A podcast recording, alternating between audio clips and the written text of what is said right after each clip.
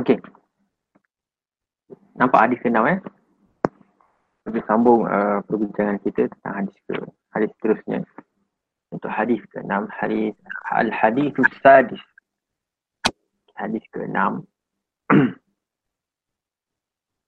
an an Abi Abdullah An-Nu'man bin Bashir radhiyallahu anhuma qala. Ha? Sami'tu Rasulullah sallallahu alaihi wasallam yaqul innal halala bayin. Ini ini pun satu hadis yang uh, hadis yang banyak kegunaan dia. Dan yang meliputi banyak perbahasan-perbahasan hukum halal dan haram dalam Islam. Apa Nabi kata? Innal halala bayin wa innal harama bayin. Ha? Sungguhnya halal itu jelas. Sesuatu yang halal itu jelas, nyata, terang. Ha? Wa innal harama bayin. Dan sesuatu yang haram itu pun jelas, nyata dan terang. Wa bainahuma umur mustabihat. Ha, ni. Dan antara kedua-duanya iaitu halal dan haram itu ialah perkara-perkara yang ada kesamaran. Ha, kita panggil sebagai perkara-perkara uh, uh, mustabihat lah. Ha, dia bukan mutasyabihat. Ha, itu ayat mutasyabihat. Dia mustabihat. Ha, ataupun perkara-perkara syubhah. Ha, la ya'lamuhunna kathirun minan nas. Ha, yang tidak diketahuinya oleh kebanyakan manusia. Maksudnya perkara syubhat ni dia tak tahu. Adakah dia ni haram ke, halal ke? Manusia, tak, manusia ramai tak tahu. Famanittaqa dan dan sesiapa yang memelihara dan barang siapa yang memelihara asyubuhat. Ha, perkara-perkara syubhat ini maksudnya memelihara diri dia ha, daripada terjebak ha, daripada terlibat dalam perkara-perkara syubhat faqad istabra'a li dinihi wa 'irdihi. Ha, maka dia ini sesungguhnya telah memelihara bagi agamanya dan kehormatannya. Ha, dia telah memelihara agama dan kehormatannya terhadap diri dia. Waman waqa'a fi syubhat dan siapa yang melakukan terlibat dalam perkara-perkara syubhat waqa'a fil haram. Ha, dia, ia jatuhlah ke dalam perkara yang haram. Ha, bukan perkara syubhat itu perkara yang haram. Maka dia seakan-akan boleh orang kata uh, membuka uh, jalan kepada diri dia itu untuk melakukan perkara yang haram. Ha, Rasulullah bagi perumpamaan karra'i yar'a haula al-hima. Apa maksud dia ni? Karra'i yar'a haula al-hima. Ha, seperti ha, seperti seorang pengembala. Ra'i ni pengembala ha, pengembala kambing yar'a haulal hima dan mengembala kambing dia tu di sekeliling kawasan larangan. Ha, dia kembala di kawasan larangan. Ha, kawasan larangan tu haram. Dia bagi gambar kawasan larangan tu ialah kawasan yang haram. Okay, kawasan yang halal ni kawasan yang uh, uh, yang tidak dilarang lah. Tapi seorang yang itu dia seorang pengembala kambing itu telah mengembala kambing dia berdekatan dengan kawasan yang dilarang. Ha, okay. Yushiku an yarta'a fihi ala. Ha, yushiku an yarta'a fihi. Ha, maksud dia apa ni? Maka hampir sangat ternakannya itu masuk ke dalam perkara yang haram tu. Ke dalam kawasan larangan tu. Ala wa inna li kulli malikin himan. Ha, ketahuilah bahawa bagi tiap-tiap beraja ada kawasan larangan. Ha, ni kita bagi kita bincang bab kambing tu dulu eh. Ha, kita kita mengembala kambing di sebelah kawasan-kawasan yang haram. Kawasan yang dilarang untuk kita masuk. Untuk kambing masuk pun dilarang. Tapi adakah kita boleh kawal ke semua kambing-kambing kita untuk tidak masuk ke kawasan yang haram tu? Ha, kalau kita kita mengembala 10, 10 ada kemungkinan untuk satu tu masuk ke kawasan yang dilarang. Ada kemungkinan. Nah, kemungkinan tu akan sentiasa ada. Sebab tu Nabi kata uh, waqa'a wa man waqa'a fi syu'a waqa'a fil haram. Dia bukan melakukan perkara yang haram, tapi dia boleh membuka jalan kepada diri dia tu untuk membuat perkara yang haram. So, cuba ni perkara yang sama-sama. Uh, okay. Dan Nabi kata ala wa inna likulli malikin himan. Ha? Ketahuilah bahawa bagi tiap-tiap raja ada kawasan larangan dia. Apa? Ala wa inna himallahi muharimuhu. Dan larangan Allah adalah segala yang dilarang. Maksudnya kita ni diharamkan untuk masuk ke kawasan yang dilarang oleh Allah Subhanahu Taala iaitu perkara-perkara yang haram. Bahkan kita ni tidak digalakkan ha, untuk melakukan perkara-perkara yang berdekatan dengan perkara-perkara yang diharamkan oleh Allah. Itulah perkara syubhat. Kata kita kata. Ala wa inna fil jasadi. Ha, sesungguhnya wa inna fil jasadi. Ha, sesungguhnya pada jasad, pada setiap jasad itu mudrah. Ada seketul daging. Ha, Iza salahat salahal jasadu kullu. Jika baiklah daging tersebut salahal jasadu kullu maka baiklah ke seluruh badannya ha, wa idza fasadat fasadal jasadu kullu jika rosak daging tersebut jika daging tersebut uh, rosak maka rosaklah keseluruhan jasadnya. Ala dan ketahuilah bahawa daging yang dimasukkan oleh nabi itu ialah al-qalb iaitu hati. Rawahul bukhari dan muslim. Ha, kita, daripada hadis ni kita boleh tengok kan. Nabi ni, Rasulullah SAW ni, antara cara baginda menyampaikan hadis kepada sahabat ialah dengan cara Rasulullah bagi perumpamaan. Banyak kita jumpa hadis-hadis sebelum ni pun hadis Nabi bagi perumpamaan. Ha, seorang lelaki. Ha, Nabi bagi perumpamaan. Nak kata apa?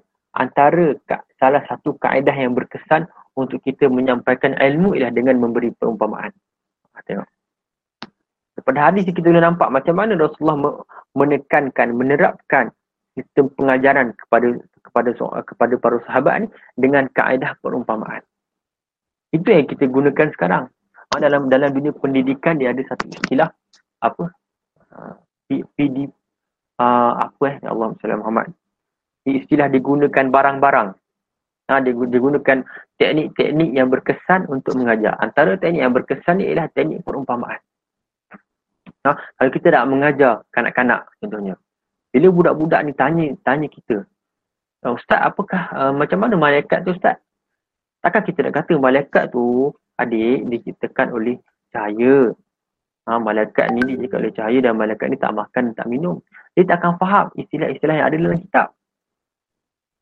Dia nak tahu apa itu malaikat. So kita kena bagi perumpamaan. Malaikat ni umpama sekian-sekian. So benda itu ialah melatih akal kita sebagai seorang penyampai ilmu ha, untuk kita untuk kita bagi faham mad'un kita. Ini antara konteks dakwah juga kita boleh tengok. Sebab itulah seorang penyampai ilmu ha, dia bukan setakat dia boleh setakat dia hebat dalam hafalan tapi dia kena juga seorang yang hebat dalam ha, dalam menggunakan pemikiran, akal dan pemikiran.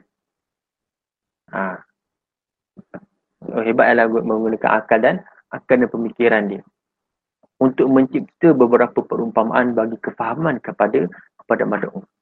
Ini yang digunakan oleh Nabi SAW. Dalam beberapa hadis boleh nampak. Ah, Nabi menggambarkan satu uh, Muslim itu umpama buah tamar. Umpama apa? Biji tamar Nabi gambarkan. Itu gambaran. Nah, tadi Nabi gambarkan apa? Ah, beberapa gambaran yang kita boleh nampak dalam hadis. Eh? Ini antara cara. Cara untuk kita menyampaikan ilmu. Yang ditunjukkan oleh Nabi SAW.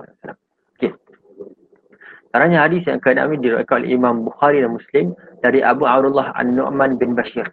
An-Nu'man ialah orang Ansar. Orang Ansar ialah penduduk Madinah lah. Ha? Penduduk Madinah yang berasal daripada suku kaum Khazraj. Ibunya seorang sahabat. Ha? Uh, saudara kepada Abdullah bin Rawahah. Demikian pula ayahnya Bashir pernah bertanya kepada Rasulullah SAW iaitu engkau telah mengajar kami cara mengucap salam kepada engkau. Maka bagaimanakah pula kami hendak mengucap selawat ke atas engkau? Ha, lalu Rasulullah kata, Allahumma salli ala sayyidina Muhammad wa ala ali Muhammad wa barik ala Muhammad wa ala ali Muhammad kama barak ta'ala Ibrahim ini salawat Ibrahimnya. Kan? Dan ini kata salawat-salawat yang ada dalam nas. Banyak je salawat Fatimiyah ada dalam nas. Nabi sebut. Ha, salawat yang kita baca.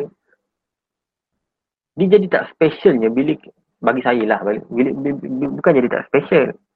Dia, dia, dia, bila, bila, dia jadi macam kita dari sudut pandang kita nilaian dia agak kurang sebab kita selalu baca. Dalam solat kita selalu baca. Tapi di sisi Allah, eh, di, di sisi Allah, sorry. Allah Akbar. Tapi di sisi Allah, ya, di sisi di sisi nilaian uh, ilmu dia tinggi. Benda yang ada dalam hadis secara jelas. Ha. Ya, contoh-contoh dia. Eh. Nilai hadis adalah satu hadis yang mengandungi nilai hukum. Ulama hadis sepakat mengatakan tentang sahih sanad hakim. perkara halal, haram dan larangan dan serta kedudukan hadis. Okay, suatu yang halal dan haram. Pada hadis tersebut Rasulullah menyatakan perkara yang halal dan yang juga yang haram. Sungguhnya yang halal itu nyata. Betul, halal itu memang jelas. Dia kata benda halal itu jelas. Wal haramul jelas. Dan perkara yang haram itu pun jelas. Wal haramu bayin. Dan haram itu jelas. Ah, jelas dengan nas. Dan halal pun jelas dengan nas. Tapi yang haram itu adalah bahawa di antara yang dilarang dan kerana halalnya yang yang tidak dilarang kerana halalnya ialah seperti makanan makan biji-bijian atau tumbuh-tumbuhan atau daging binatang yang halal dan minuman uh, air susu atau lainnya selama tidak ada larangannya.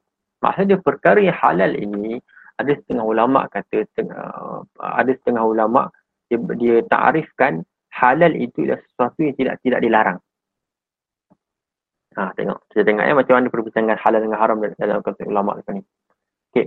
Dan maka okay. dan ada yang dilarang ialah seperti memakan bangkai atau darah atau daging tulang lemak dan seperti danya dari binatang yang haram. Okay. Ini ini ini yang haram lah. Kita semua tahu. Kita boleh bezakan arak haram.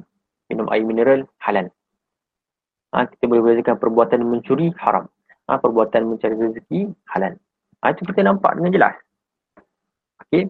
Pengertian halal dan haram. Ini perbincangan ulama ni berkaitan dengan pengertian halal dan haram ni. Tengok eh. Pengertian tentang hukum halal adalah perkara yang umum diketahui. Tapi tentang bagaimana terjadi hukum itu tidaklah satu perkara yang mudah.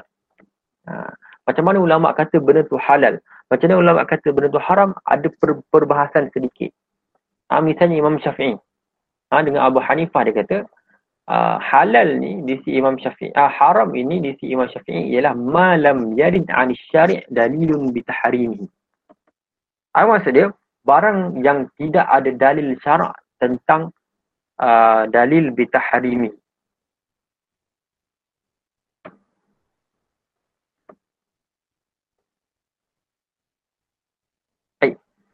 berpendapat dan meletakkan bahawa haram itu malam yarid an syari' dalilun uh, bitaharimihi.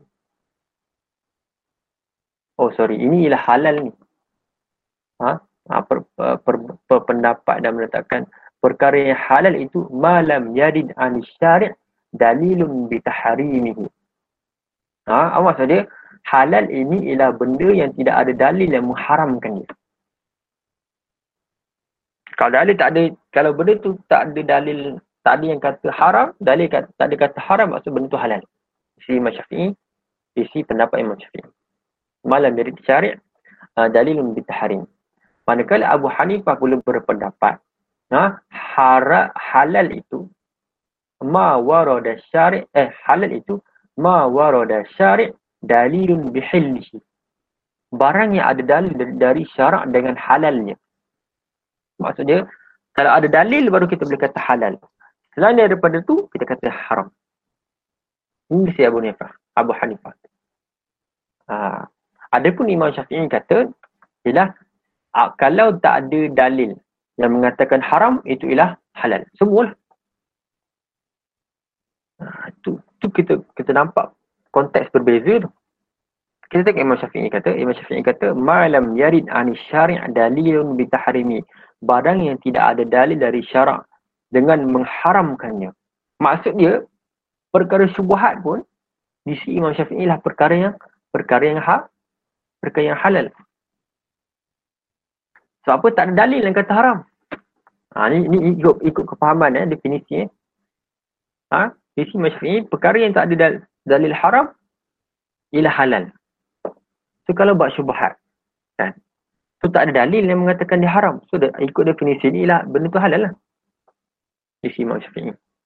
Tapi di sisi Imam Abu Hanifah pula berpendapat ma warada an syari' dalil bi hilihi barang yang ada dalil dari syarat tentang kehalalannya. Maksudnya kalau tak dalil itu haram. So perkara syubhat termasuk dalam dalam konteks perbincangan perkara-perkara yang haram. Ah tu perbezaan definisi membawa perbezaan sudut pandang ulama. Kita boleh nampak Imam Syafi'i pandang okay, perkara syubhat tu lebih kepada benda-benda yang uh, benda-benda yang uh, benda-benda yang haram lah. Uh, okay. Adapun Imam, Imam Abu Nifah kata, okay, perkara syubhat ni uh, lebih uh, kepada benda-benda yang uh, okay, benda, Imam, Imam Abu Nifah kata, uh, syubhat itu benda-benda yang, uh, yang haram lah. Adapun Imam Syafi'i kata, syubhat itu benda-benda yang halal. Atas faktor definisi yang berbeza.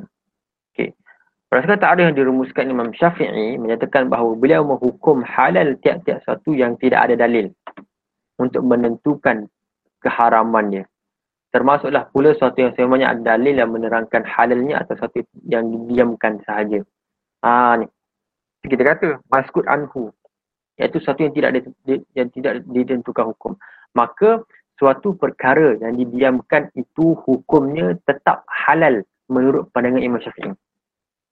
Sebab apa tak ada dalil mengharamkan dia. Ha, okay. Adapun Imam Abu Hanifah kata menghukumkan tidak halal satu melainkan apabila syarak telah menyatakan halalnya secara tegas. Berdasarkan tarikh ini, suatu perkara yang didiamkan adalah hukumnya haram. Al-Maskud Anhu tadi. So antara antara aspek-aspek yang ada dalam Al-Maskud Anhu ialah aspek-aspek perkara syubhat.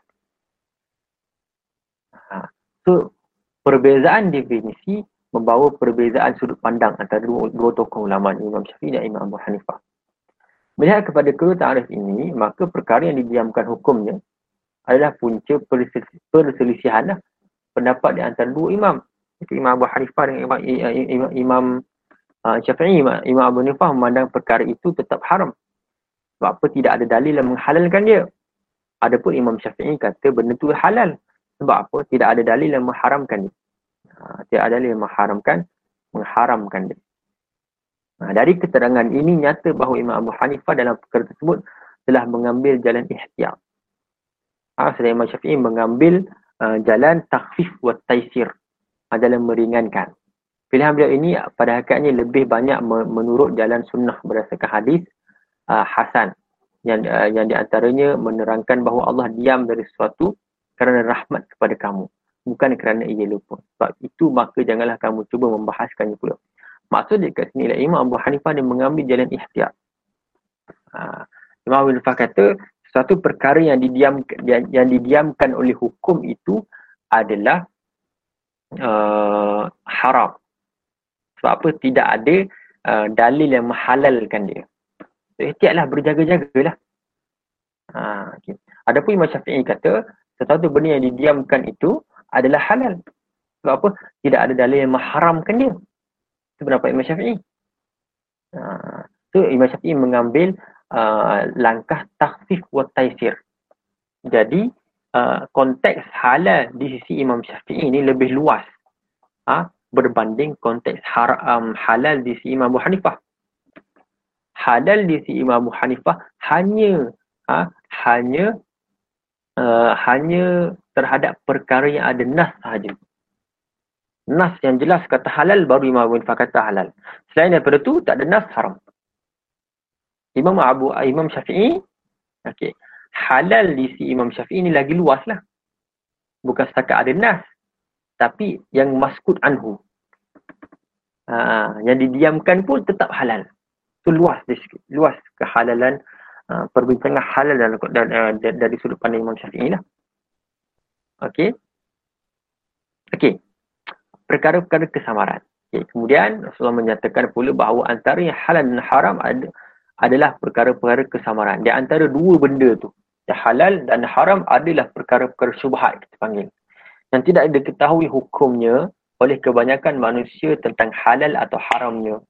Artinya tidak diyakinkan salah satu kerana tidak terang halalnya dan tidak terang pula haramnya oleh pertentangan di antara dua dalil. Inilah yang dikatakan syubhat.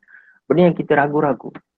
Ha, dan di sini pula terletak urusan penyelidikan secara lebih mendalam oleh para ulama untuk menentukan hukumnya. Kena selidiklah. Ha, contoh perkara-perkara syubhat yang kita yang ada dalam konteks kita sekarang ni ialah contoh ASB. ASB tak ramai orang tahu apa hukumnya sebenarnya. So, sebab dia isu khilaf satu. Isu subhat. Subhat. Sebab apa? Dia kata ada bercampur, ada kesamaran kat situ. Dia nak kata dia dia halal, okay, betul. Dia satu salah satu daripada uh, konteks muamalat. Tapi kita kata dia haram, boleh jadi juga. Sebab apa? Sebab ada ada usul-usul yang mengatakan dia haram. Ada usul haram dalam dia sikit. So, dia perkara syubhat. Ha. So, kalau kita ikut pendapat Imam Abu Hanifah, kita akan kata, okay, ini benda haram. Dia tak, dia tak dalil. Tapi kalau kita ikut pendapat Imam Syafi'i, ini ini halal. Ikut secara secara konteks yang umum lah, kita kata kan. Tapi tugas siapa? Siapa punya tugas untuk meleraikan kesamaran ini? Agama ni tak akan tertegak atas kesamaran. Dia tetap akan ada hukum halal atau haram. Setiap mustabiat itu pun akan ada halal dan haram. Tapi siapa yang uh, ditugaskan untuk meneliti hukum perkara-perkara mustabiat ni lah para ulama' ialah para para ulama. Kita apa itu mustabihat? Kesamaran. Satu syubhat yang kesamaran hukum ini tidak dapat dipastikan adakah halal atau haram dengan cara yang tertentu.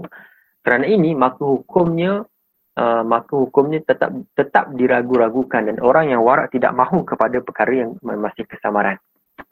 Orang yang warak macam ahli sufi contohnya tidak akan melibatkan diri di dalam perkara-perkara syubhat. Bahkan setengah-setengah ahli sufi dia tak akan simpan duit dia dekat bank. Ini adalah antara salah satu perkara syubhat. Ha. Bahkan setengah-setengah orang warak ni dia, dia takkan uh, beli ayam yang sudah disembelih, ayam mati dekat pasar. Dia kata benda tu syubhat. Ha, tak tahu macam mana ia disembelih. Ha, dia kata kebanyakan uh, ada setengah-setengah tok guru yang saya jumpa, dia tak pernah beli ayam mati dekat pasar. Ha, dia beli ayam hidup dekat pasar, dia sembelih sendiri. Itu lebih meyakinkan dia. Itu itu yang paling bagus sebenarnya. Tapi kita ni yang tak tak ada kemahiran yang tak berkemampuan buat sedemikian. Kita kena carilah apa hukum uh, apa status kehalalan ayam-ayam yang ada dekat pasar. So macam ni kita nak rujuk? Kita rujuk kepada yang pakar iaitu jabatan jabatan jakim lah jakim tengok status dia halal kawasan ni haram kawasan ni sebab halal dengan haram ni tak boleh untuk kita kita tentu tentukan sewenang-wenangnya. Kata ini eh, hak ni rasanya haram ni. Tak, ikut suka kita je kita. Kita tak boleh. Dia perlu ada dalil. Ha, perlu mengikut perbahasan ulama. Sebab halal dan agama Islam ni tertegak ke atas halal dan haram. Walaupun ada yang syubhat. Tapi perlu diteliti. Apakah hukum benda-benda syubhat ni? Ha, okay. Tapi kalau orang yang warak, saya kata, benda syubhat dia takkan tak kelibatkan diri sama sekali. Ha. Okay. Bahawa di antara sebab-sebab yang menimbulkan syubhat atau kesemaran, hukum yang tidak diterang halal dan haram adalah banyak. Antara sebab dia banyaklah. Di antaranya kerana pertentangan antara dua dalil atau ketiadaan dalil. Kadang-kadang dalil boleh bertembung. Ataupun kadang benda syubhat ni tak ada dalil pun kat dia. Ha, okay. Tidak ketahui manakah yang terkemudian antara dua dalil yang halal dan yang mengharamkan dia. Okay. Imam Ahmad mengertikan syubhat uh, sebagai sesuatu yang diperselisihi tentang halal makannya seperti kuda atau minum uh, minumnya seperti nabis. Nabis ni apa? Nabis ni ialah jenis minuman yang diperlukan daripada buah tamar atau kismis atau seumpamanya. Haram minumnya di sisi Imam Syafi'i. Di sisi uh, Mazhab Syafi'i tidak haram minumnya kalau di sisi Imam Abu Hanifah. Punca dia apa? Perbezaan. Okey, perbezaan tadi. Okey. Dan pakaian seperti kulit binatang ada kalanya bila mengertikan pula bahawa syubhat itu ialah campuran antara halal dan haram boleh jadi syubhat juga. Seperti campuran harta benda dengan wang ringgit. Berhubung dengan ini Imam Mazali menerangkan bahawa campuran antara haram dengan halal tidak dapat, yang tidak dapat dihitungkan seperti harta-harta yang ada pada zaman kita ini adalah satu campuran yang tidak haram digunakan suatu daripadanya dengan dengan tertentu kecuali jika yang tertentu itu disertai dengan tanda yang tertentu pula dengan haram. Maksud dia apa? Harta yang ada dekat kita sekarang ni, kita tak tahu berasal dari mana. Kita kata, okay, kita memang dapat duit daripada uh, penjual kedai. Penjual tu Melayu katanya. Tak tahu duit tu penjual kedai tu dapat daripada mana. Saya tahu dapat daripada orang Cina ke. Itulah antara ihtimal, antara kemungkinan yang kita boleh timbulkan. Ha?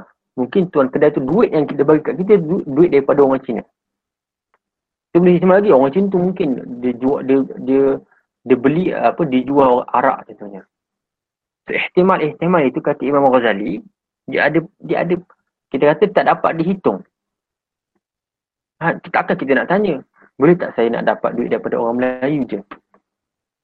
Peniaga tu pun tak akan asingkan duit. Oh ni duit Cina. Ni duit India. Ni duit Melayu. Ni duit Islam. Contohnya. Tak akan asingkan. So benda tu sudah berlaku, sudah uh, berlaku campuran harta. Uh, campuran harta sebab apa? Kitaran ekonomi tu berlaku di Malaysia ni bukan antara orang Islam sahaja tapi still berlaku antara orang Islam dan orang bukan Islam. So kalau kita kata benda ni syubhat, kalau kita kata benda ni haram, sebab apa? Mungkin benda tu atas atas alasan kita kata mungkin duit tu dapat daripada orang Cina yang menjual arak. Uh, orang yang orang yang menjual arak. So kita kata okey, saya tak nak pergi beli kedai awak. So, so kalau lah satu kat situ satu kat situ itulah satu-satunya kedai yang jual ayam.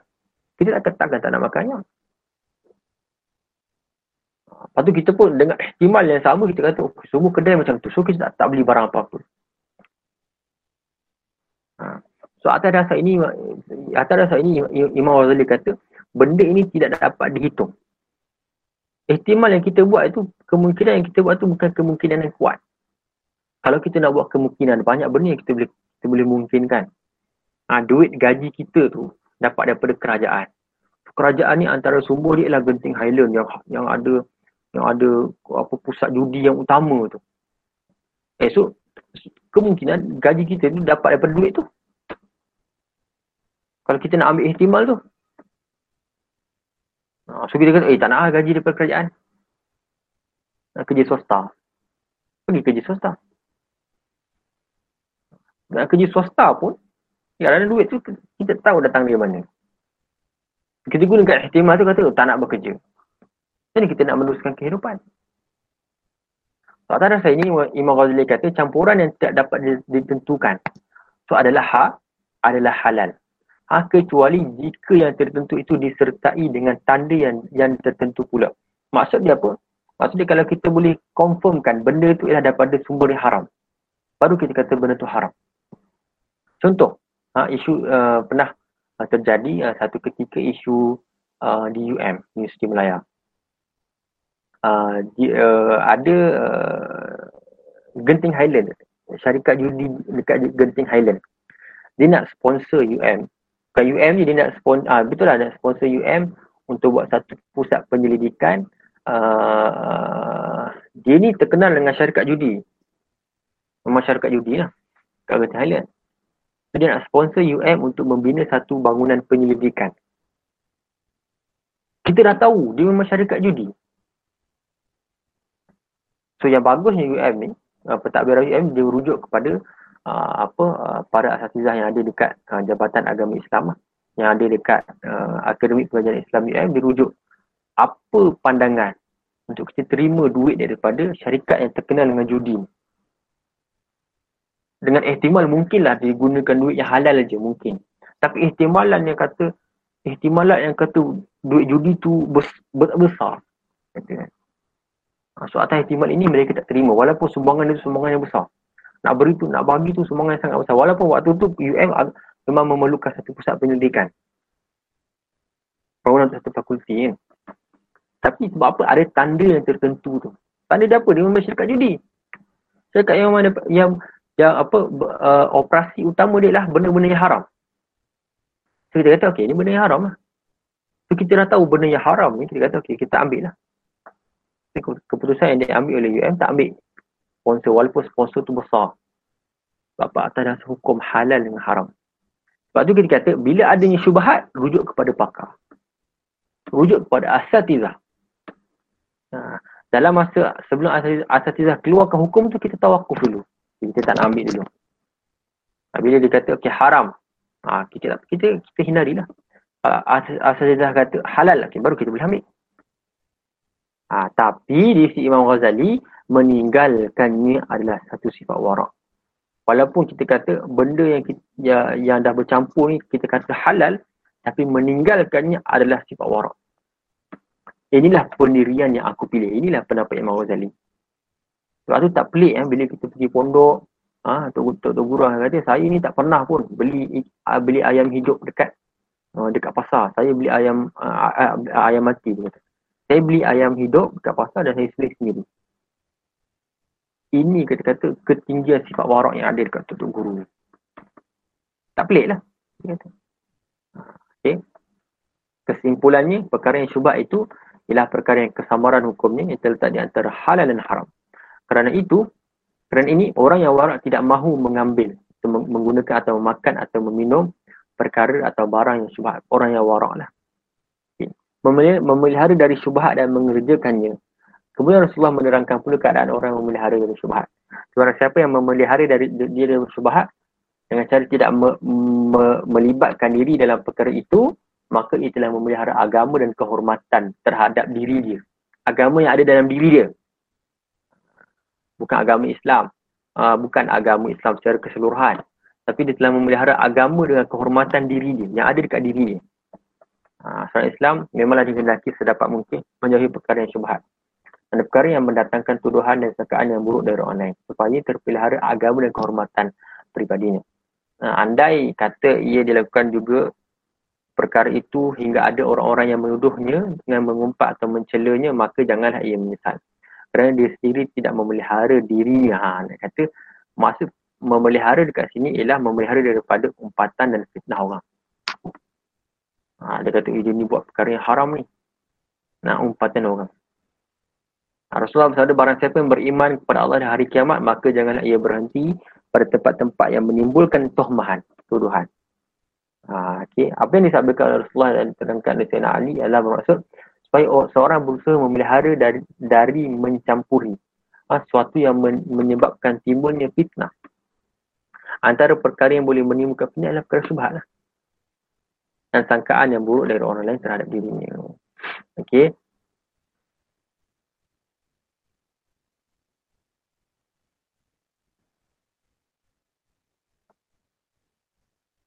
Okey. Hmm. Okay, kemudian Rasulullah SAW pada hari tersebut menerangkan perihal orang yang jatuh ke dalam syubhat. Ha, orang yang jatuh ke dalam ke dalam syubhat. Rasulullah kata apa? Barang siapa yang jatuh ke dalam syubhat, okay, maka jatuhlah ia ke dalam perkara yang haram. Mengenai pengertian ini, Imam Nawawi menerangkan bahawa di sini ada dua kemungkinan. Dua ihtimal yang kita boleh kita boleh tengok. Pertama ialah orang yang mengerjakannya dengan sangkaan ha, dengan sangkaan yang haram. Satu. Yang kedua ialah orang yang mengerjakannya bererti akan jatuh uh, kepada yang haram. Nah, maksud dia orang yang buat perkara syubhat ni ialah dia buat perkara yang haram. Tu pendapat uh, tu ihtimal yang pertama. Ihtimal yang kedua, orang yang buat perkara syubhat ni bererti dia akan menjatuhkan diri dia kepada yang haram. Maksudnya syubhat ni tak haram lagi tapi dia boleh mendedahkan diri dia kepada perkara yang hak, perkara yang haram. Nah, sebagaimana dikatakan uh, dikatakan uh, apa? Uh, uh, orang bahawa, bahawa al-ma'asi uh, baridul kufri. Nah, segala maksiat itu uh, perutusan kepada uh, kepada kufur. Uh, maksudnya maksiat itu uh, mendedahkan diri kita kepada kekufuran. Nauzubillah min. Ini berarti bahawa apabila seorang telah pernah melakukan kedurhakaan, akan meningkatkan lagi kepada kepada melakukan kejahatan yang lebih besar uh, daripadanya. Inilah yang yang difirmankan oleh Allah SWT. Okay. Maksudnya pada mula mereka telah menderhaka. Kemudian beransur-ansur melakukan pembunuhan. Maksudnya, ah, ni, ini yang dimaksud dengan Nabi. Ha, bila kita buat perkara syubuhat. Ha, bila kita buat perkara syubuhat, kita boleh membuka diri kita untuk melakukan perkara yang haram. Ha, pertama, perkara yang derhaka. Ha, kemudian mereka beransur-ansur melakukan pembunuhan terhadap Nabi dalam hadis juga ada sebutlah. Okey. Uh, okay. Maka dengan keterangan ini dapatlah di, dimengertikan bahawa orang yang pernah berbuat satu kejahatan akan berbuat lagi beberapa kejahatan yang lebih besar. Akibat dan bencananya uh, dari yang mula sekiranya tidak ada pengawasan uh, dari dalam dirinya sendiri atau dari luar. Demikian pula orang yang biasa berbuat perkara syubhat walaupun pada mulanya tidak ada yang membahayakan pada zahirnya. Maksudnya syubhat ni bukan perkara yang haram kita pegang. Okay. Tetapi kalau sudah kerap kali buat benda tu, sekali tak sekali akan jatuh. Dia kata apa sekali, sekali ni? Uh, kemungkinan akan jatuh terjerumus ke dalam perbuatan yang haram secara tidak sedari, secara tidak sengaja. Sebagaimana yang dikatakan oleh Rasulullah SAW. Orang yang melakukan perbuatan itu samalah seperti pengembala ternak ha, pengembala ternak, pengembala kambing yang mengembala di sekeliling kawasan larangan yang hampir sangat ternakan makan ke dalamnya. Maksud dia, dia tak dapat menghalang. Walaupun kita kata dah 10 jam dia mengembala, mengembala kambing dekat sebelah kawasan yang larangan, kawasan larangan. Tapi dia tak ada kemungkinan pada dalam 10 jam tu dia nak pergi tandas contohnya. So terlepas pandang kambing-kambing dia. So mungkin ada beberapa kambing telah masuk ke kawasan larangan. Ha, itu kita kata orang yang buat syubhat ni dia uh, untuk langkah ihtiat, langkah berjaga-jaga. Uh, orang yang buat buat syubhat ni dia kata boleh menjerumuskan diri dia ke uh, ke, ke dalam perkara yang hak perkara yang haram. Uh, sebab tu lah orang-orang yang warak ni dia tak akan ambil dah perkara syubhat ni. Dihindarkan terus. Dihindarkan secara total perkara syubhat. Untuk melindungi diri dia daripada perkara-perkara yang haram. Itu tujuan dia uh, okay kawasan larangan. Kemudian Rasulullah, Rasulullah SAW meneruskan huraian mengenai kawasan larangan. Itu kepentingan khas untuk orang atau golongan tertentu. Dalam huraian, itu dikatakan bahawa bagi tiap-tiap raja ada kawasan larangan. Ha, ini maksud dia, kawasan larangan, ya Allah. Inilah uh, inilah kita kata uh, benda-benda yang haram sisi Allah. Ha, kita tak boleh untuk uh, mendekati kawasan larangan tersebut. Seperti mana yang Allah kata dalam Quran, wala taqrabuz zina. Jangan, janganlah kamu mendekati zina. Zina tu memang dah haram dah. Tapi Allah kata jangan kamu dekat kepada zina. Kita anggap zina itu adalah satu kawasan larangan. Allah kata wala taqrabu zina. Janganlah kamu dekat kawasan ni. Dengan cara macam mana? Contohnya dengan khalwat contohnya. Ha, tengok tengok perempuan, contohnya tengok perempuan dengan uh, dengan nafsu nafsu syahwat yang tinggi contohnya. Ha, tengok tengok cerita-cerita yang kita kata boleh menaikkan nafsu syahwat contohnya. Itulah antara elemen-elemen yang kita kata berlegar di sekeliling kawasan yang haram ini. Termasuk dalam kalangan dalam nas Allah kata wala taqrabu zina. Allah kata jangan kamu dekati zina. Allah tak kata ayat ni tak maksud Allah kata ayat ni bukan bukan bermaksud Allah kata jangan kamu uh, berzina tak. Ayat ni kata jangan kamu dekat kepada zina. Ha, maksud dia jangan kita buat perkara-perkara yang boleh menjerumuskan diri kita kepada zina. Sebab zina tu dah haram. So, so atas dasar ini, kan, ulama kata perkara-perkara yang boleh menjerumuskan diri kita kepada zina pun haram. Sebab inilah perkara syubhat ni ujung ni. Uh, sekeliling ni perkara syubhat. Ni kawasan larangan yang kita tak boleh untuk kita dekat sama sekali. Untuk kita dekat pun tak boleh. Apa contoh lagi kita kata? Uh, zina, apa contoh lagi? Um, Allah SWT Muhammad. Contoh yang kita boleh bagi. Um, Allah apa eh? Lagi zina. Allah Masya Muhammad. Makan benda makro Ustaz. Makan benda makro. Makan okay, benda makro. Benda makro. Okay, makan benda makro. Okay, betul. Hmm. Dia perkara syubhat. Ha, takut-takut. Ha, kita takut-takut kita makan. Tu kita anggap okay, ada uh, pendapat yang lagi kuat kata benda tu haram. Nak usah bilang. Ha. Dia macam ni lah. Contoh dia nak bagi contoh. Ha, okay. Contohnya dia asalnya halal. Lepas tu dia uh, suka melazimi yang halal. Contoh dia, dia tak boleh beli, tak boleh beli makanan kan. Makanan tu contoh dia tak, tak boleh beli makanan. Uh, dia dia mencuri. Uh, sehingga jatuh haram. Sebab tu dia kena kena ada kena apa? Kena jauhkan syubhah tu. Boleh tak? Contoh. Sekali lagi, sekali lagi. Okay. Asal benda tu halal. Tapi dia selalu melazimi dia contohnya makanan, makanan dia beli makanan tu uh, contohnya hari-hari dia beli makanan uh, dia makan banyak kan. Lepas tu hari, hari esoknya dia dia tak boleh apa Allah sebab dia, dia dia tak boleh beli akhirnya dia mencuri. Asalnya halal uh, uh, akhir dengan dia ambil jadi haram dah. Boleh. Oh, ya. maksud dia Ustaz Fadli kata makan yang banyak tu lah. Ha. Ah, okey. Ah, um, ni makan Kita tak boleh masuk. Kalau bagi saya, kuk, jauh sikit lah. Ah, kurang kena lah. Nah, makan tu lah perkara yang Tapi makruh tu boleh masuk tak? Ah, tapi kalau perkara makruh tu boleh. Ha, kalau perkara makruh boleh. Tapi dari sudut orang yang warak, ha, dia akan jaga. Dia tak akan makan makanan yang banyak. Mungkin, ha, Ujah Ustaz Fadli tadi dia kata untuk dalam konteks orang yang warak. Ha, dia pergi jauh sikit. Ha, kalau dia makan banyak, kalau dia terbasa makan banyak, Ha, mungkin satu hari nanti dia, dia tak ada duit. Ha, dia terpaksa makan juga. Ha, so dia, dia mendahkan diri dia untuk mencuri. Ha, tu, tu kita boleh kata lah. Satu lagi saya nak kata, uh, uh, dalam Islam ni, uh, dalam penetapan hukum syarak ni, dia ada satu kaedah. Kita nama uh, kaedah saduz zara'i. Menutup pintu-pintu kejahatan. Ha, so memanglah kita benda jahat tu kita dah haram dah. Benda jahat ni kita dah haram dah.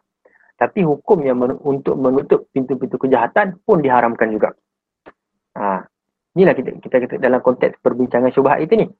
Ha, see? antara pintu-pintu yang boleh buka kejahatan ialah perkara syubhat antara dia.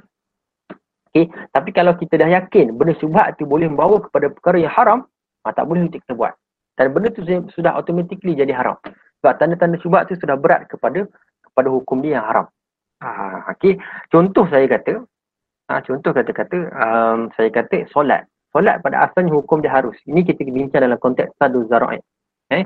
Menutup pintu-pintu yang haram. Okay. Solat itu ialah perkara yang wajib. Bukan perkara yang harus, perkara yang wajib dan baik. Tapi bila mana kita solat dalam uh, di, di solat, bila mana kita solat di tebing. Apa hukum dia? Solat solat dekat tebing. Saya boleh kata jadi makruh. Ha, makruh sebab apa?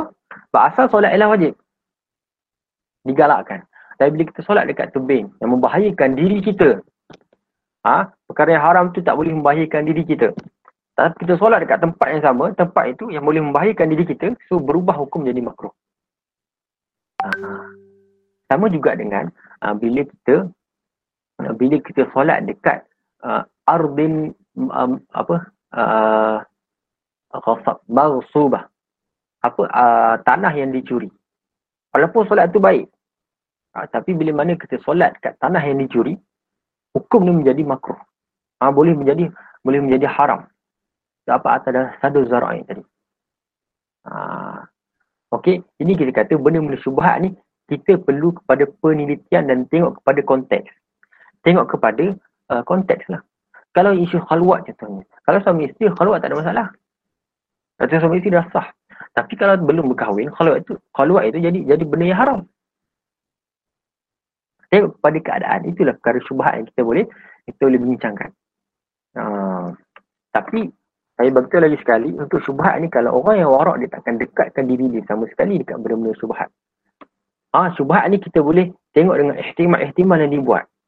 Sebab tu saya kata tadi ada setengah tok guru ni dia dia pergi dia takkan dia tak pernah beli ayam yang disembelih dekat kedai dia sembelih sendiri untuk meyakinkan diri dia benda tu halal sebab bagi dia mungkin orang yang mesembelih tu bukan orang Islam. Dia pergi kedai contohnya, semua orang Bangladesh contohnya. Yang bukan Islam, dia tahu yang bukan Islam. So, timbul persoalan dekat diri dia, eh, siapa yang sembelih ni? Siapa yang sembelih ni? Maknanya sembelih kena orang Islam atau ahli kitab. So, nak, nak sembelih ahli, orang Islam atau ahli kitab, kena baca bismillah pula. Bila mana dia tengok, eh semua ni orang bukan Islam ni, apa yang sembelih? Ha, dia persoalkan benda tu. Ha. So benda tu ada syubhat.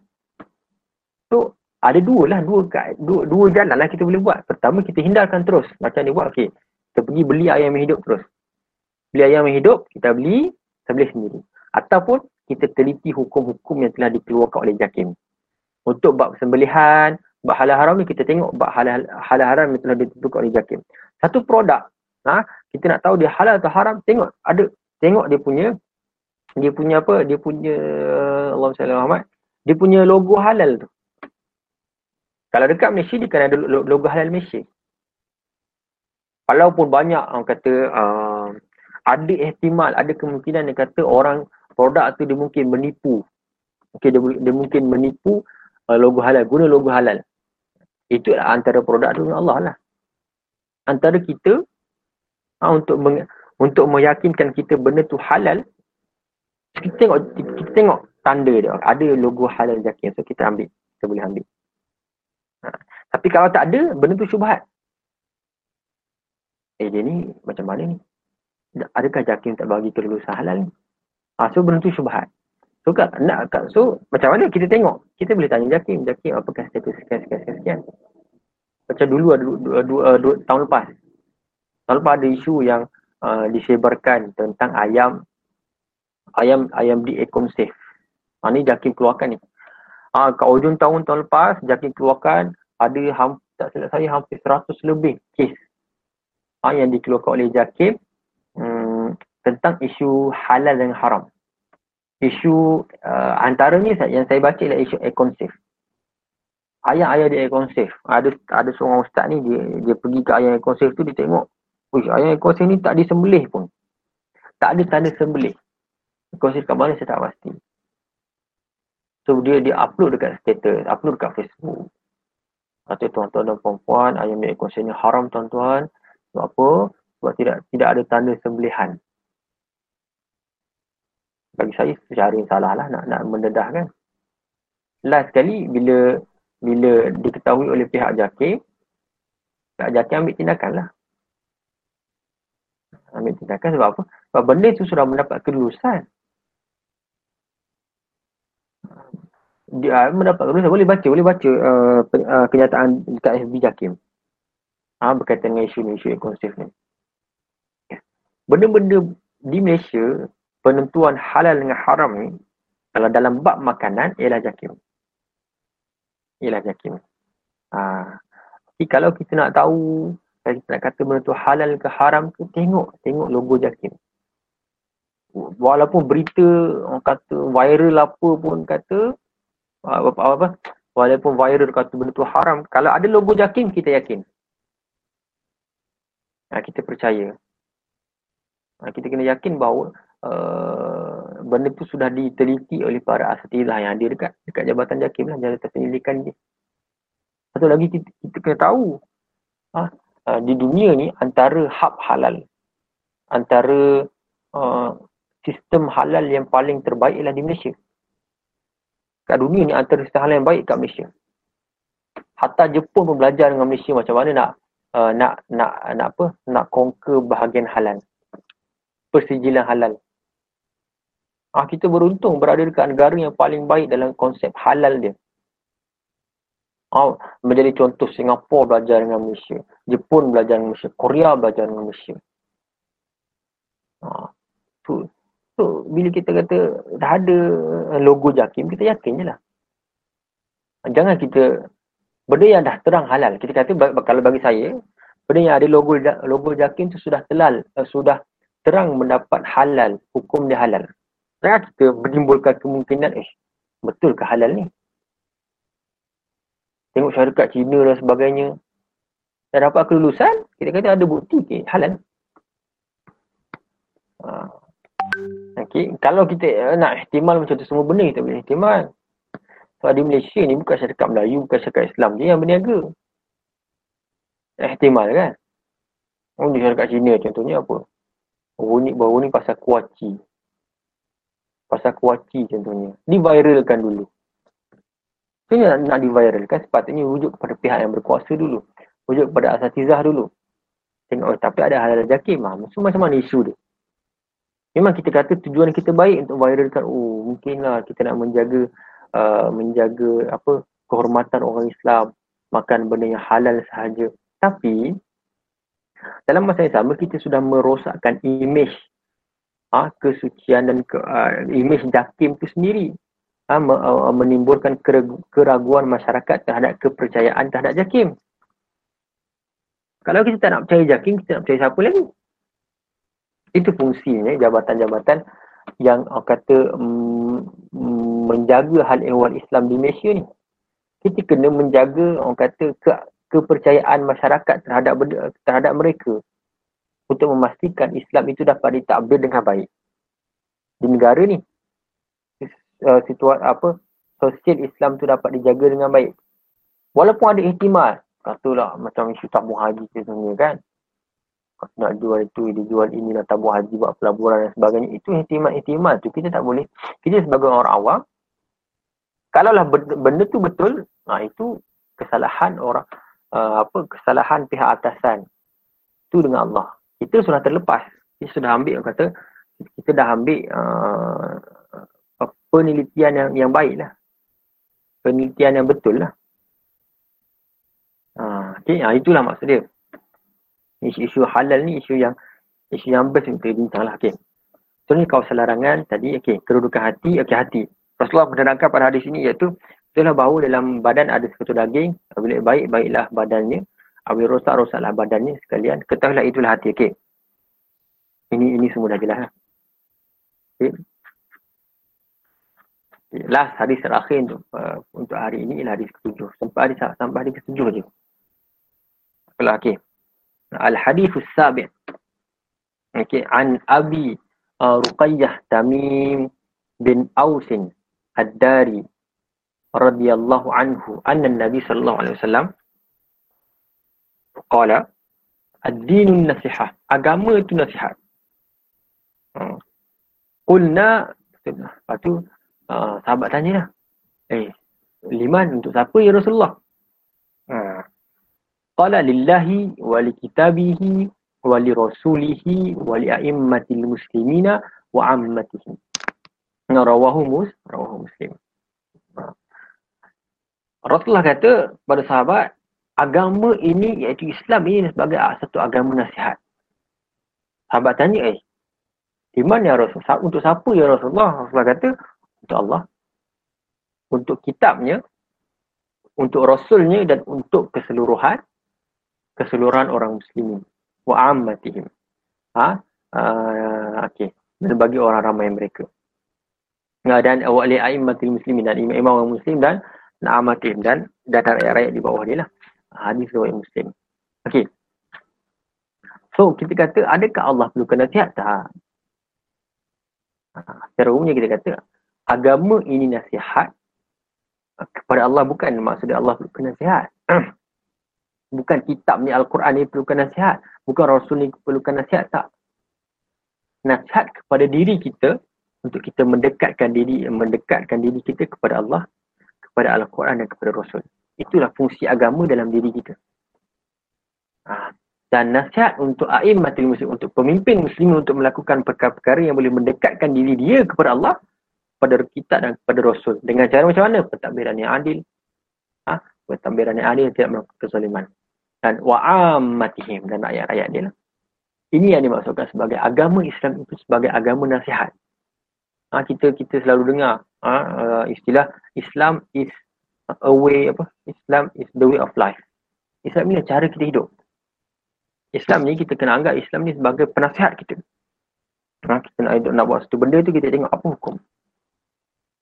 Kita kena fikir satu benda apa implikasi dia terhadap hukum. Apa implikasi kita? Apa implikasi dia terhadap diri kita dekat akhirat nanti. Sebab tu kata Islam ni lah agama nasihat di mana kita berpegang betul-betul dengan apa yang kita fikir ni, apa yang kita prinsip ni, kita akan ha, kita akan memelihara diri kita daripada melakukan perkara-perkara yang tidak yang tidak disukai oleh Allah Subhanahu taala dan boleh boleh memelihara diri kita daripada, daripada melakukan perkara-perkara yang boleh menimbulkan fitnah. Ha, boleh menimbulkan fit, boleh menimbulkan fitnah. Okey. Perkara agama itu nasihat kepada kepada Rasulullah eh, uh, pengertian nasihat nasihat mengandungi maksud supaya yang mendapat keuntungan atau faedah. Ha. Okay. Maksudnya nasihat ni siapa yang terima nasihat dia dapat keuntungan dan faedah. Ha. So kalau kita beragama Islam, Islam menasihati kita, so yang mendapat faedah kita. Yang mendapat keuntungan ni kita. Jadi kita sendiri. Okay. Nasihat bagi Allah dan kitabnya tadi saya dah, saya dah ceritakan. Nasihat bagi imam, imam kaum muslimin dan orang ramai. Imam-imam kaum muslimin itu ialah pemimpin-pemimpin. Raja-raja, ulama-ulama termasuk uh, imam-imam ini ulama dan ketua-ketua pemerintahan Islam.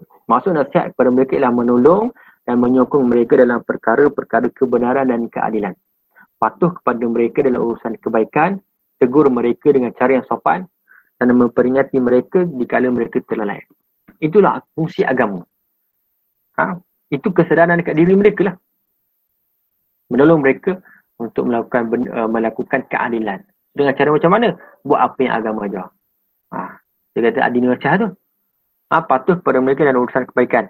Ah, ha, ini, ini, ini, ini, ini, ini tugas kita pula orang ramai. Ha, patuh kepada mereka untuk urusan kebaikan. Tegur mereka dengan cara yang sopan dan peringati mereka di kala mereka lalai. Ini kita sebagai orang ramai mempunyai tanggungjawab untuk menasihati pemimpin. Okey. Okey. Jadi, nasihat memanglah besar faedahnya. Ha, ni, ini kata ini ini kita nak uh, implement uh, implement apa yang ada dalam nasihat ni kepada uh, kepada uh, masyarakat lah. So nasihat memang besar faedahnya. Tapi kalau silap cara ni membawa pula kepada bencana. Ha, ini kita kata nasihat memang besar faedah dia. Tapi faedah ni boleh dicapai hanya dengan cara yang betul. Hanya dengan cara yang betul. Sebab itu seorang yang memberi nasihat adalah mengerti cara bagaimana hendak melakukannya supaya nasihatnya dapat mengisafkan dan diterima. So nasihat ni antara kita kata konsep yang sama dengan nasihat ialah dakwah. Dakwah pun nasihat juga. Tapi nak berdakwah, nak memberi nasihat dengan kaedah-kaedah yang betul. So nasihat, cara nasihat paling terbaik adalah nasihat bilhal. Dakwah bilhal tu nasihat lah. Ha, kita kita memberi nasihat dengan cara kita melakukan dulu. Dengan cara kita memberi contoh terlebih dahulu. Supaya dapat mengisafkan dan dapat diterima oleh masyarakat. Ha. Nasihat dilakukan kepada orang ramai, kepada seorang atau orang yang menantu.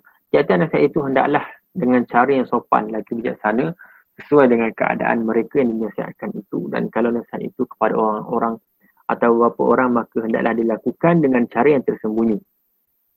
Ha.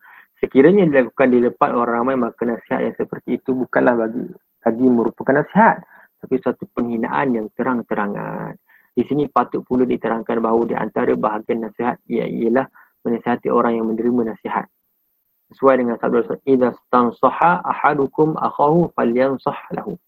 Ha, apabila meminta nasihat seorang hendaklah uh, apabila meminta nasihat seorang kepada saudaranya maka hendaklah ia memberi nasihat kepadanya. Antara antara hak antara hak kita kepada muslim yang lain ialah bila kita uh, bila diminta nasihat daripada kita kita wajib untuk kita kita apa perlu untuk kita beri nasihat. Walaupun kita rasa kita ni hidup uh, diri kita ni tak berapa baik pun. Kata kita ni banyak melakukan maksiat dan sebagainya. Tapi bila bila orang minta nasihat dengan kita Islam aja kita kena bagi nasihat kita nak kita nak kita kena bagi nasihat dalam masa yang sama kita muhasabah diri kita. Kita orang minta kita nasihat kan orang ni suka buat ha, suka apa mencuri contohnya. Minta nasihat kita pun katalah janganlah dah sudah-sudah ada mencuri. Kita pun terbayang diri kita aku ni selalu mencuri masa solat lambat dan sebagainya. So benda-benda tu menyedarkan diri kita secara tidak langsung sebab itu pelaksanaan nasihat ni pelaksanaan nasihat ni mem, memberi faedah bukan sekat kepada diri kita kepada masyarakat juga. Ha, nasihat bukan saja berhadapan dengan kawan tapi dapat dilakukan di belakangnya. Okey, petunjuk hari ini mengandungi beberapa petunjuk. Di antaranya ialah menunjukkan bahawa nasihat itu dinamakan agama dan Islam. Okay, kerana agama bukan sahaja mengandungi perbuatan tapi meliputi juga segala perkataan. Nasihat menurut Imam Nawawi adalah wajib sekadar yang mampu dengan syarat seorang itu mengetahui bahawa nasihatnya akan diterima, suruhannya akan dipatuhi dan dirinya tidak terancam. Ha ni. Nasihat dirinya tidak terancam. Tanpa syarat ini tidaklah diwajibkan. Sebab itulah dalam dalam konteks dakwah kita uh, kita ada tiga cara kan. Cara berdakwah ni. Maru amin kumunkana fali ghayyiruhu biyadi. Ha, maksudnya kita kena tukar, kita kena ubah perkara muka itu pertama dengan tangan. Itu dengan kuasa lah. Yang kedua, uh, bilisan ni. Uh, dengan apa? Dengan lidah. Kalau tak mampu juga dengan lidah, barulah kita boleh nasihat diri kita sebenarnya. Uh, dengan hati. Uh, dengan hati. Supaya tak terancam diri kita ni. Supaya tak terancam diri kita nak bernasihat boleh. Uh, tapi tidak tidak mengancam diri kita. Okey. So ini adalah, adalah tingkatan dakwah yang kita boleh buat lah. Kita boleh amalkan. Yang kedua hadis ini pada keseluruhannya menunjukkan bahawa nasihat menurut pengertian yang dimaksudkan Rasulullah adalah amatlah mustahab. Hingga dikatakan agama itu nasihat. Tidak ada pengertian agama kalau tidak ada nasihat. Ha. Kita menganut agama Islam ni, kita kena anggap agama itu sebagai nasihat kepada kita. Nak buat satu benda, kita kena fikir apa agama kata. Apa hukum kata, apa syarat kata Allah suka ke benda ni. Ha. Rasulullah suka ke benda ni. Okay. Satu lagi hadis. Sebab ni lagi. Okay. Hadis Samin, hadis yang ke-8 an Ibnu Umar radhiyallahu anhuma anna Rasulullah sallallahu alaihi wasallam qala umirtu an uqatila an-nas. Wah, hadis ni menarik. Hadis ni dia berkait rapat dengan uh, situasi sekarang lah Islamifobia. Ha, dia kata dunia barat sekarang ni takut dengan Islam. Takut dengan Islam apa? Islam ni fobia lah. Dia ada satu, dia fobia dengan Islam. Ha, sampai kan ada yang mengatakan Islam ini tersebar dengan dengan mata pedang. Dengan peperangan. Yelah. Kita pun akui lah. Oh betul lah. Kalau kita kalau kita tak selidik sirah betul-betul, kita akan cakap betul lah. Yelah banyak peperangan di Islam. Perang Badar, perang perang Tabuk, perang Mu'tah, perang perang Hunay, perang Taif, Fathu Mekah. Ha. Perang Khandak. Ha. Ada bermacam-macam lagi pada zaman sahabat pun. Hatta pada zaman sahabat pun berperang antara sama sendiri. Sifin dan perang Jamal tu. So nanti apa apa kita tengok hadis ni. Ambil kata umir tu an uqatilan nas. Ha? Hatta yashhadu an la ilaha illallah wa, wa anna Muhammadar Rasul Muhammadar Rasulullah. Apa yang dimaksudkan hadis ni apa? Apa yang dimaksudkan hadis ni? Okey. Aku diperintahkan. Nah, ni kata Ibn Umar. Eh, uh, Kala Rasulullah. Sorry. Aku diperintahkan uh, untuk uh, supaya memerangi manusia sehingga uh, mereka mengucap La ilaha illallah dan Muhammad Rasulullah sallallahu alaihi wasallam. Okey. Wa yuqimus solah dan mendirikan solat. Wa yu'tuz zakah. Fa idza fa'alu dzalik asamu minni dima'ahum. Min Nabi kata. Ha, jika mereka melakukan perkara-perkara di atas iaitu apa mengucap dua kalimah syahadah, mendirikan solat dan menunaikan zakat, asamu minni dima'ahum. Maka uh, terpelihara terpeliharalah mereka daripadaku darah mereka. Ha, terpe, terpeliharalah ha, daripada uh, darah mereka dan harta mereka daripada aku. Daripada apa maksudnya ni? Daripada uh, apa uh, aku maksudnya aku tak mampu, tak boleh untuk memerangi mereka. Jika mereka sudah mengucap dua kalimah syahadah, menggunakan salat dan menggunakan zakat, maka aku tidak akan memerangi mereka. Darah-darah mereka harta mereka haram kepada aku. Illa bihaqqil Islam. Kecuali dengan kecuali dengan hak Islam kecuali dengan hukum hakam yang telah ditetapkan oleh Islam. Maksudnya boleh aku tumpahkan darah mereka tapi sekiranya mereka sudah melakukan perkara yang bercanggah dengan hukum Islam. Ah, contohnya apa? Hudud. Hudud itu penuh, pe, uh, apa hudud itu uh, antaranya ada kisos contohnya kan kita tumpahkan darah dengan potong tangan. Dengan potong tangan ni kata kisos ni potong tangan ni kita kata Isariqah. Okay, potong tangan huruf ni sedekah okay. potong tangan tu kita kata uh, menumpahkan darah dia betul tumpahkan darah tapi dia dengan bihaqil Islam sebab apa dalam hukum Islam ada ada syariatkan benda tu ha, okay. wa hisabuhum ala Allah Ta'ala okay, uh, dan hisab mereka ke atas Allah Subhanahu Wa Ta'ala Yarawahu Bukhari dan Muslim terjemahannya uh, tadilah yang disebut perintah memerangi manusia. Hadis tersebut menerangkan bahawa Rasulullah sallallahu alaihi wasallam bersabda bahawa aku diperintahkan supaya memerangi manusia.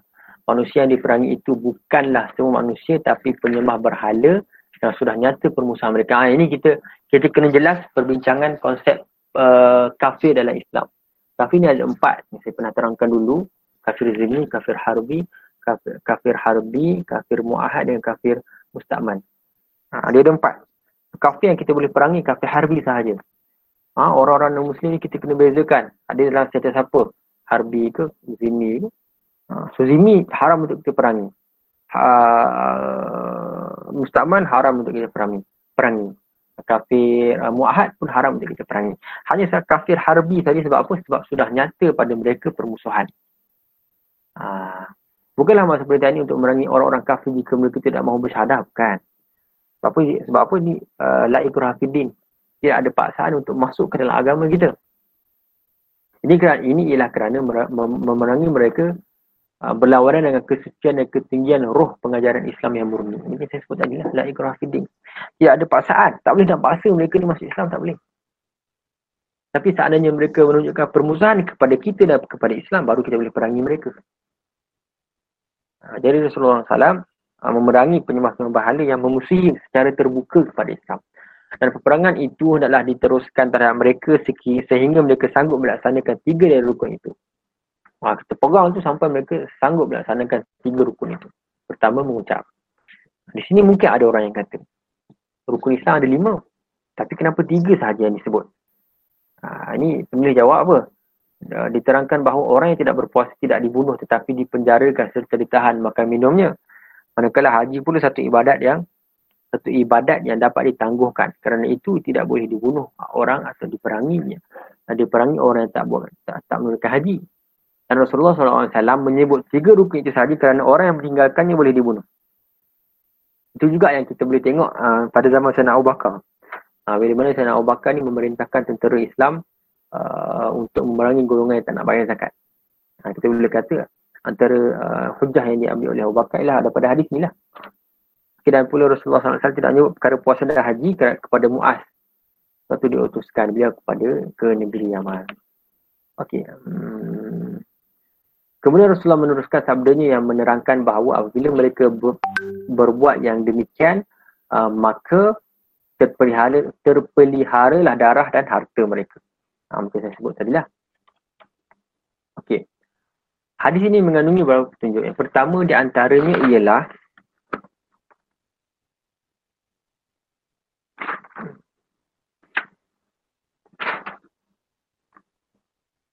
Okey, uh, menunjukkan kepada sesuatu kesimpulan pendapat uh, iaitu apabila seorang mengintikadkan okay, agama Islam dengan intikad yang kukuh dengan tidak ragu-ragu lagi maka ia dipandang seorang yang sah intikadnya dan dijadi jadilah ia uh, seorang Islam kerana ini maka tidak tidaklah wajib ke atasnya mempelajari dalil-dalil itu ini adalah berlawanan dengan golongan yang mewajibkan demikian maksud dia selagi bila mana seorang itu sudah mengucap syahadat Allah ilaha illallah eh, maka secara zahir dia sudah Islam. Ha, dikata tidak wajib seorang itu mempelajari dalil-dalil apa. Dalil-dalil itu tu maksudnya ialah apa bukti demi Islam. Ha, tak perlu.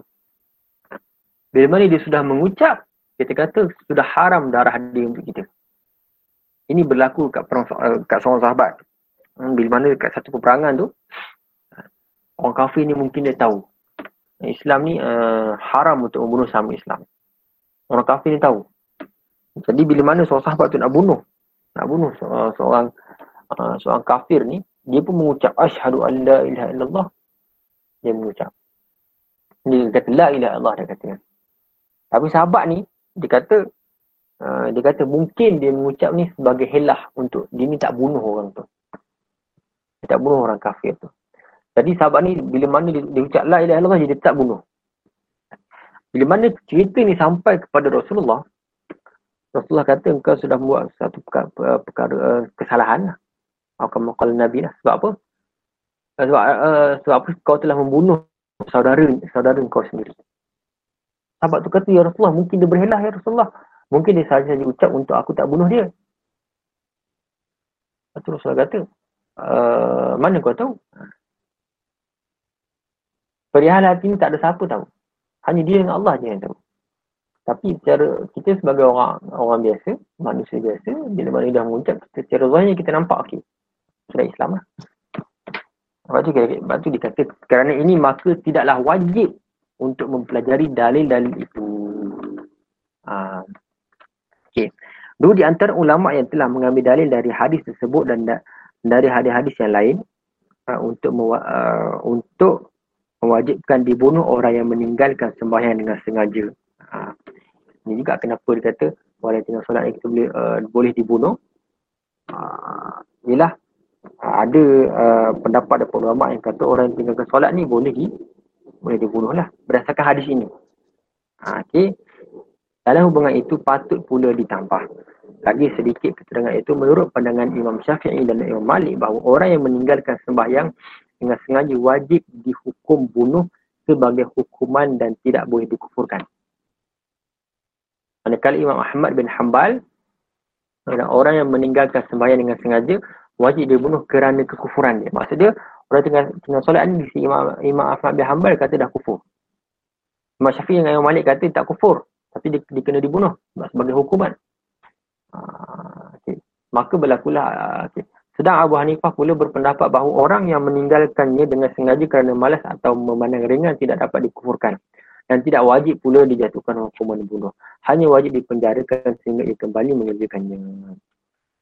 Dan sekali merujuk kepada menunjukkan bahawa istilah hukum adalah berdasarkan kepada zahir. Ha, ini kita kata ni. Perihal hati tak ada seorang boleh tahu. Tak ada tak ada manusia boleh tahu. Hanya Allah saja yang tahu. Tapi hukum adalah didasarkan kepada zahirnya.